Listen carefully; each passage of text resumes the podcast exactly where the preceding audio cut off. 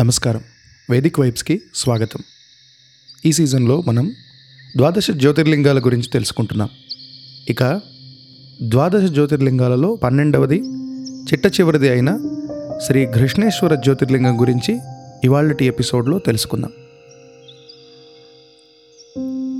ఈ జ్యోతిర్లింగం మహారాష్ట్రలోని ఎల్లోరా గుహలకు రెండు కిలోమీటర్ల దూరంలో ఉంది. ఔరంగాబాద్ పట్టణానికి సుమారు ముప్పై కిలోమీటర్ల దూరంలో ఈ పుణ్యక్షేత్రం ఉన్నది. ప్రస్తుతం ఈ దేవాలయం కంటే ఎల్లోరాలోని గుహలే ఎక్కువ మంది యాత్రికులను ఆకర్షిస్తున్నాయి. అయితే ఈ గుహల కంటే అతి ప్రాచీనమైనది పవిత్రమైనది కృష్ణేశ్వరాలయం. ప్రాచీన మధ్యయుగాలలో ఈ ప్రాంతంలోని అనేక మంది రాజులు సామంతులు సామాన్య ప్రజలు ఈ కృష్ణేశ్వరాలయ దేవాలయాన్ని సందర్శించి దేవాలయంలో పూజలు చేసి తరించేవారు. మహారాష్ట్ర రాజుల్లో ప్రసిద్ధి చెందిన ఖాంస్లే హోల్కార్ రాజులకు కృష్ణేశ్వరుడు ఇష్టదైవం. ఈ దైవ ప్రసాదమే ప్రసిద్ధి చెందిన ఛత్రపతి శివాజీ అని కొంతమంది అభిప్రాయం. శివలింగాలలో జ్యోతి రూపంగా స్వయం ప్రకాశమైన జ్యోతిర్లింగాలు అతి పవిత్రమైనవని భక్తులు భావిస్తారు. అందువల్ల దేశంలోని పన్నెండు జ్యోతిర్లింగాలను దర్శించడం ఒక గొప్ప పవిత్రమైన కార్యమని భక్తులు విశ్వసిస్తారు. కృష్ణేశ్వరాలయం గురించిన వివరాలు పద్మపురాణం కాశీఖండంలో ఉన్నాయి. కాశీఖండంలో ఇక్కడ ఉన్న జ్యోతిర్లింగాన్ని కుంకుమేశ్వరుడని ప్రస్తుతించారు. ఒకానొకప్పుడు ఇక్కడి పర్వత ప్రాంతంలోని కామ్యకారణ్యంలో శివపార్వతులు నివసించారట. అప్పుడు ఒకరోజు పార్వతి తన ఎడమ అరచేతిలోని కుంకుమను కుడి అనామిక వేలితో రుద్దుతూ ఉండగా ఆమె చేతిలో ఒక జ్యోతి ప్రజ్వరిల్లిందట. ఆ జ్యోతిని అక్కడే ఉన్న శివలింగంలో ప్రవేశింపజేసిందట. కుంకుమలో నుండి వెలిసిన జ్యోతి స్వరూపుడైనందున ఇక్కడి శివుడికి కుంకుమే కుంకుమేశ్వరుడని పేరు వచ్చిందట. ఇక్కడ జ్యోతిర్లింగం అంతర్భాగం కుంకుమ రంగులో ఉంటుంది. అందువల్ల ఇక్కడ ఈశ్వరుణ్ణి కుంకుమేశ్వరుడని అంటారు. కృష్ణేశ్వరం అనే పేరు ఎలా వచ్చింది? అన్న ప్రశ్నలకు సమాధానంగా ఎన్నో కథలున్నాయి. ఇక ఆలస్యం చేయకుండా వాటి గురించి తెలుసుకుందాం. పార్వతీదేవి అరిచేతిలోని కుంకుమను ఘర్షణ చేయడం వలన కృష్ణేశ్వరం అని పేరు వచ్చిందని ఒక వివరణ. ఇక్కడి లింగంపై ఒక కామధేనువు రోజు వచ్చి తన పాలను శివునికి అభిషేకం చేసి వెళ్ళేదని ఆ గోవు పాదాలు లింగంపై జరిపిన ఘర్షణ వలనే ఈ ప్రదేశానికి కృష్ణేశ్వరం అనే పేరు వచ్చిందని ఇంకొక కథ. కృష్ణేశ్వరం గురించి ఇంకొక కథ ఇలా ఉంది. పూర్వం దేవగిరి పర్వత ప్రాంతంలో సుధర్మ అనే సద్బ్రాహ్మణుడు ఉండేవాడట. అతని భార్య పేరు సుదేహ. వారిద్దరూ అన్యోన్యంగా జీవించేవారు కానీ వారికి సంతానం కలగలేదు. అందుకు సుదేహ తన చెల్లెలిని వివాహమాడమని భర్తను ప్రాధేయపడుతుంది. చివరకు అందుకు అతను అంగీకరిస్తాడు. ఆ చెల్లెలి పేరు కృష్ణ.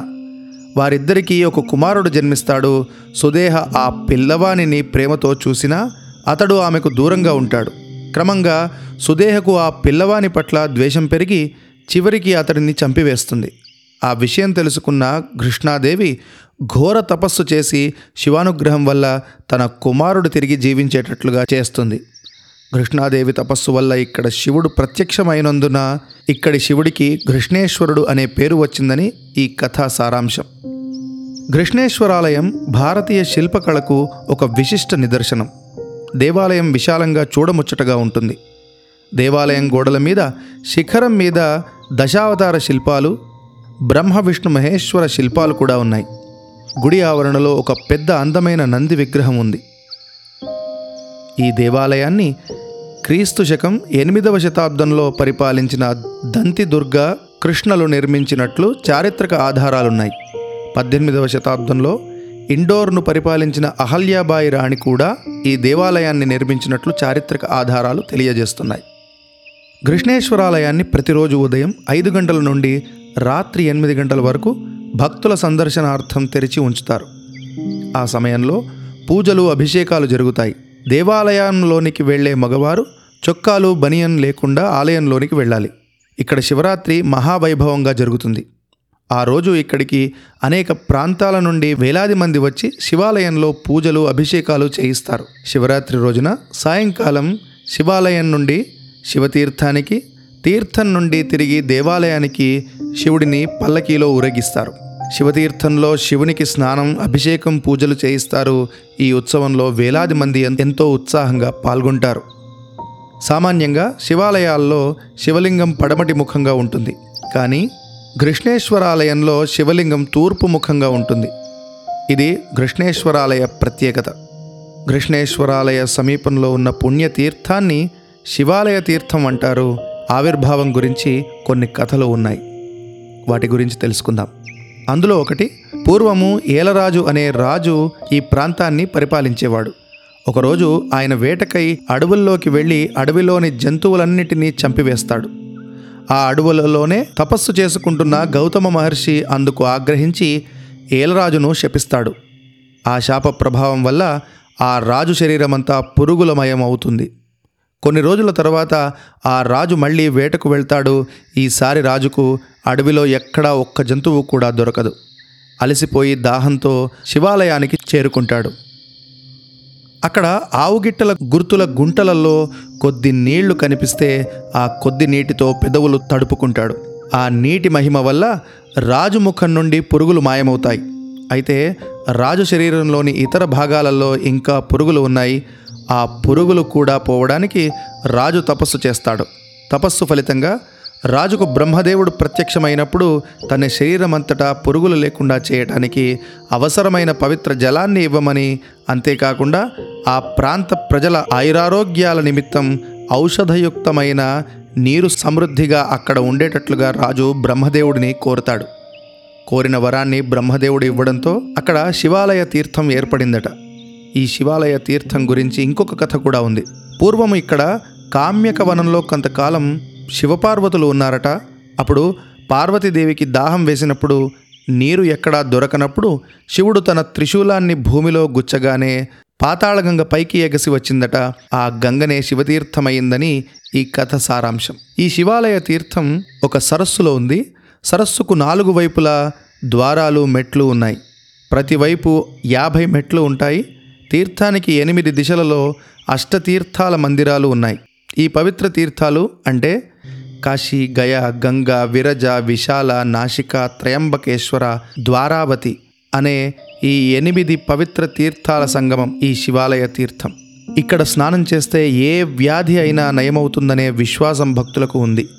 కామ్యక వనంలో శివపార్వతులు ఉన్నప్పుడు అక్కడికి కాకులు కూడా రాకూడదని శివుడు శాసించాడట. ఇప్పుడు ఆ అరణ్యంలో అనేక పక్షులు జంతువులు కనిపిస్తాయి. కానీ కాకులు మాత్రం లేవట.